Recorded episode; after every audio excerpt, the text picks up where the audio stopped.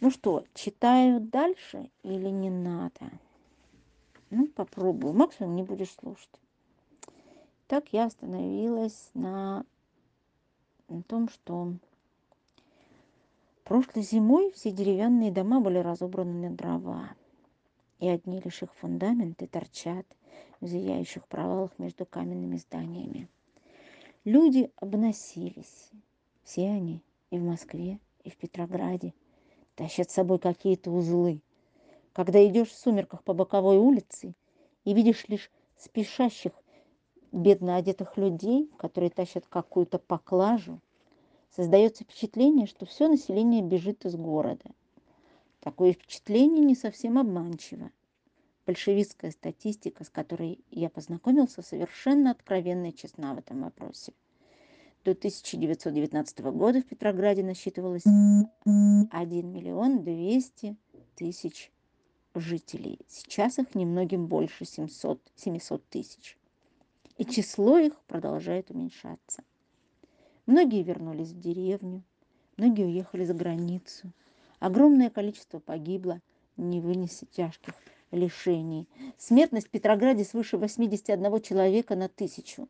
Раньше она составляла 22 человека на тысячу. Ну и это было выше, чем в любом европейском городе. Рождаемость среди недоедающего и глубоко удрученного населения 15 человек на тысячу. Прежде она была почти вдвое больше. Узлы, которые все таскают с собой, набиты либо продуктовыми пайками, выдаваемыми в советских организациях, либо предметами, предназначаемыми для продажи или купленными на черном рынке. Русские всегда любили поторговать и поторговаться.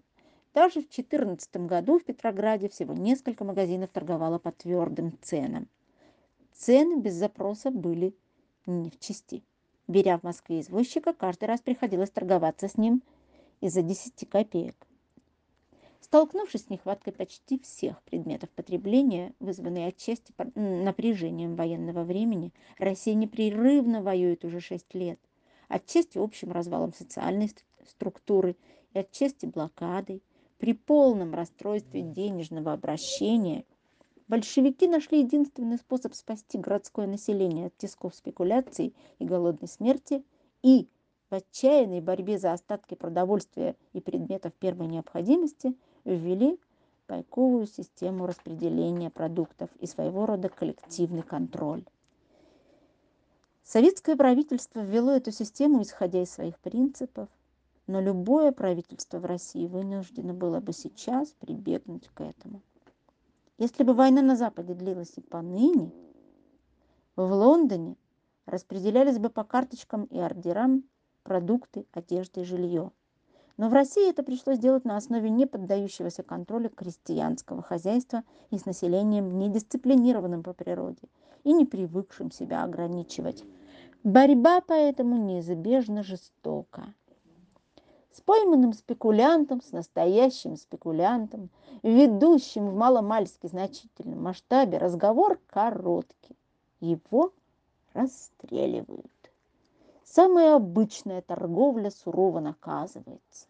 Всякая торговля сейчас называется спекуляцией и считается незаконной. Но на мелкую торговлю из-под полы продуктами и всякой всячиной в Петрограде смотрят сквозь пальцы. А в Москве она ведется совсем открыто, потому что это единственный способ побудить крестьян привозить продукты. Множество подпольных сделок совершается между известными друг другу людьми. Всякий, кто может, пополняет таким путем свой паёк. Любая железнодорожная станция превратилась в открытый рынок. На каждой остановке мы видели толпу крестьян, продающих молоко, яйца, яблоки, хлеб и так далее. Пассажиры выбираются из вагона и возвращаются к узелкам, с узелками. Яйцо или яблоко стоит 300 рублей.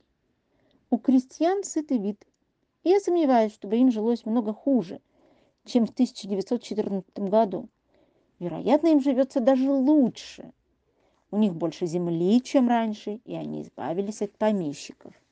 Они не примут участия в какой-либо попытке свергнуть советское правительство, так как уверены, что пока оно у власти, теперешнее положение дел вещей сохранится. Это не мешает им всячески сопротивляться попыткам Красной гвардии отобрать у них продовольствие по твердым ценам. Иной раз они нападают на небольшие отряды красногвардейцев и жестоко расправляются с ними. Лондонская печать раздувает подобные случаи и преподносит их как крестьянские восстания против большевиков. Но это отнюдь не так. Просто-напросто крестьяне стараются повольготнее устроиться при существующем режиме. Но все остальные слои общества, включая и должностных лиц, испытывают сейчас невероятные лишения. Кредитная система и промышленность, выпускавшая предметы потребления, вышли из строя. И пока что все попытки заменить их каким-либо иным способом производства и распределения оказались несостоятельными. Поэтому нигде не видно новых вещей. Единственное, что имеется в сравнительно большом количестве, это чай, папиросы и спички. Спичек здесь больше, чем было в Англии в 1917 году. И надо сказать, что советская спичка весьма недурного качества. Но такие вещи, как воротнички, галстуки, шнурки для ботинок, простыни, одеяла, ложки и вилки, всяческую галантерею, обыкновенную посуду достать невозможно. Купить стакан или чашку взамен разбитых удается только у спекулянтов после кропотливых поисков. Мы ехали из Петрограда в Москву в спальном вагоне «Люкс». Но там не было ни графинов для воды, ни стаканов, ни тому подобных мелочей. Все это исчезло. Бросается в глаза, что большинство мужчин плохо выбриты, и сначала мы склонны были думать, что это одно из проявлений всеобщей апатии. Но поняли, в чем дело, когда один из наших друзей в разговоре с моим сыном случайно упомянул, что пользуется одним и тем же лезвием почти целый год.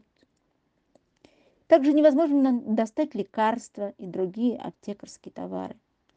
При простуде и головной боли принять нечего. Нельзя и думать о том, чтобы купить обыкновенную грелку. Поэтому небольшие недомогания легко переходят в серьезную болезнь. Почти все, с кем мы встречались, казались удрученными и не вполне здоровыми. В этой неблагоустроенной, полной повседневных трудностей обстановке очень редко попадается жизнерадостный, здоровый человек. Мрачное будущее ожидает того, кто тяжело заболеет.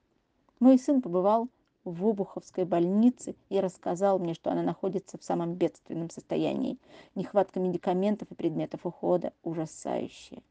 Половина коек пустует от того, что большее количество больных обслужить невозможно. Не может быть и речи об усиленном подкрепляющем питании, если только родные каким-то чудом не достанут его и не принесут больному. Доктор Федоров сказал мне, что операции производятся всего раз в неделю, когда удается к ним подготовиться. В остальные дни это немыслимо, и больные вынуждены ждать.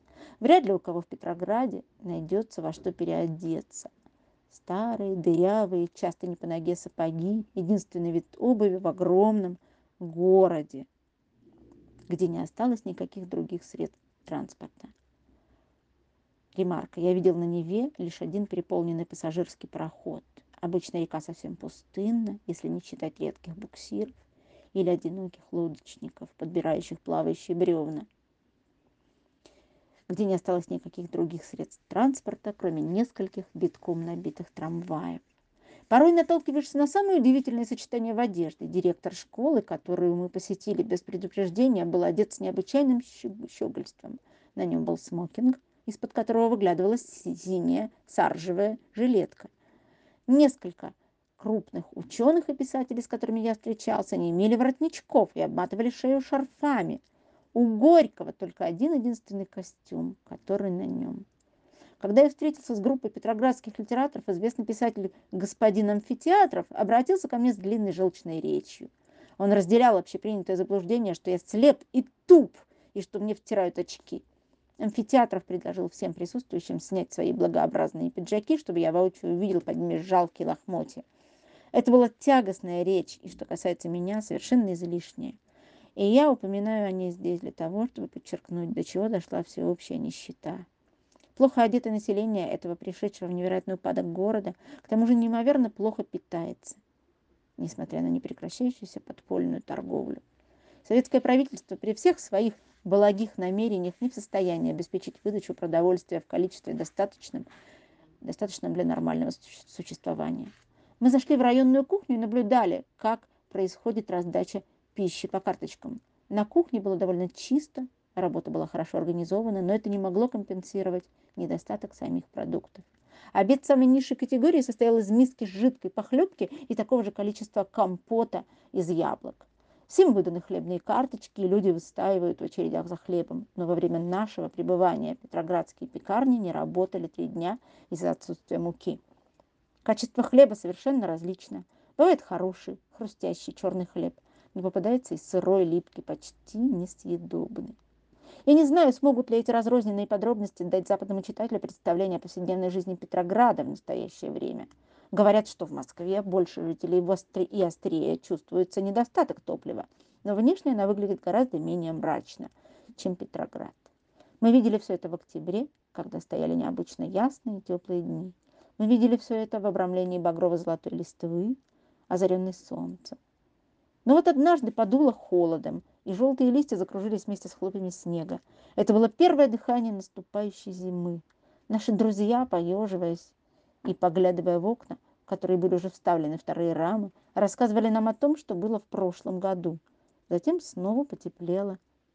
Мы покидали Россию с великолепным солнечным днем, но у меня щемит сердце, когда я думаю о приближении зимы. Советское правительство прилагает исключительные усилия, чтобы подготовить Северную коммуну к наступлению холодов. Повсюду, где только можно, вдоль набережных, посреди главных перекрест, проспектов, во дворах лежат штабеля дров. В прошлом году температура во многих жилых домах была ниже нуля. Водопровод замерз, канализация не работала. Читатель может представить себе, к чему это привело. Люди ютились в еле освещенных комнатах, поддерживали себя только чаем и беседой. Со временем какой-нибудь русский писатель расскажет нам, что это значило для русского сердца и ума. Эта зима, возможно, окажется не такой тяжелой. Говорят, что положение с продовольствием также лучше, но я в этом сильно сомневаюсь. Железные дороги находятся в совершенно плачевном состоянии. Паровозы, работающие на дровяном топливе, изношены, гайки разболтались, и рельсы шатаются, когда поезда тащатся по ним с предельной скоростью 25 миль в час. Если бы даже железные дороги работали лучше, это мало что изменило бы, так как южные продовольственные центры захвачены Врангелем. Скорость серого неба, распростертого над 700 тысяч душ, все еще остающихся в Петрограде, начнет падать холодный дождь, а за ним снег. Ночи становятся все длиннее, а дни все тусклее. Вы, конечно, скажете, что это зрелище беспросветной нужды и упадка жизненных сил – результат власти большевиков. Я думаю, что это не так. О самом большевистском правительстве я скажу позднее, когда обрисую всю обстановку в целом. Но я хочу уже здесь сказать, что это несчастная Россия не есть организм, подвергшийся нападению каких-то пагубных внешних сил и разрушенный ими. Это был больной организм, он сам изжил себя и потому рухнул. Не коммунизм, а капитализм построил эти громадные немыслимые города. Не коммунизм, а европейский империализм втянул эту огромную расшатанную банкротившуюся империю в шестилетнюю изнурительную войну. И не коммунизм терзал, э, терзал эту страдающую и, быть может, погибающую Россию субсидированными извне непрерывными нападениями, вторжениями, мятежами, душил ее чудовищно жестокой блокадой. Мстительный французский кредитор, тупой английский журналист несут гораздо большую ответственность за эти смертные муки, чем любой коммунист. Но я вернусь к этому после того, как несколько подробнее опишу все, что мы видели в России во время нашей поездки. Только получив какое-то представление о материальных и духовных проявлениях русской катастрофы, можно понять и правильно оценить большевистское правительство.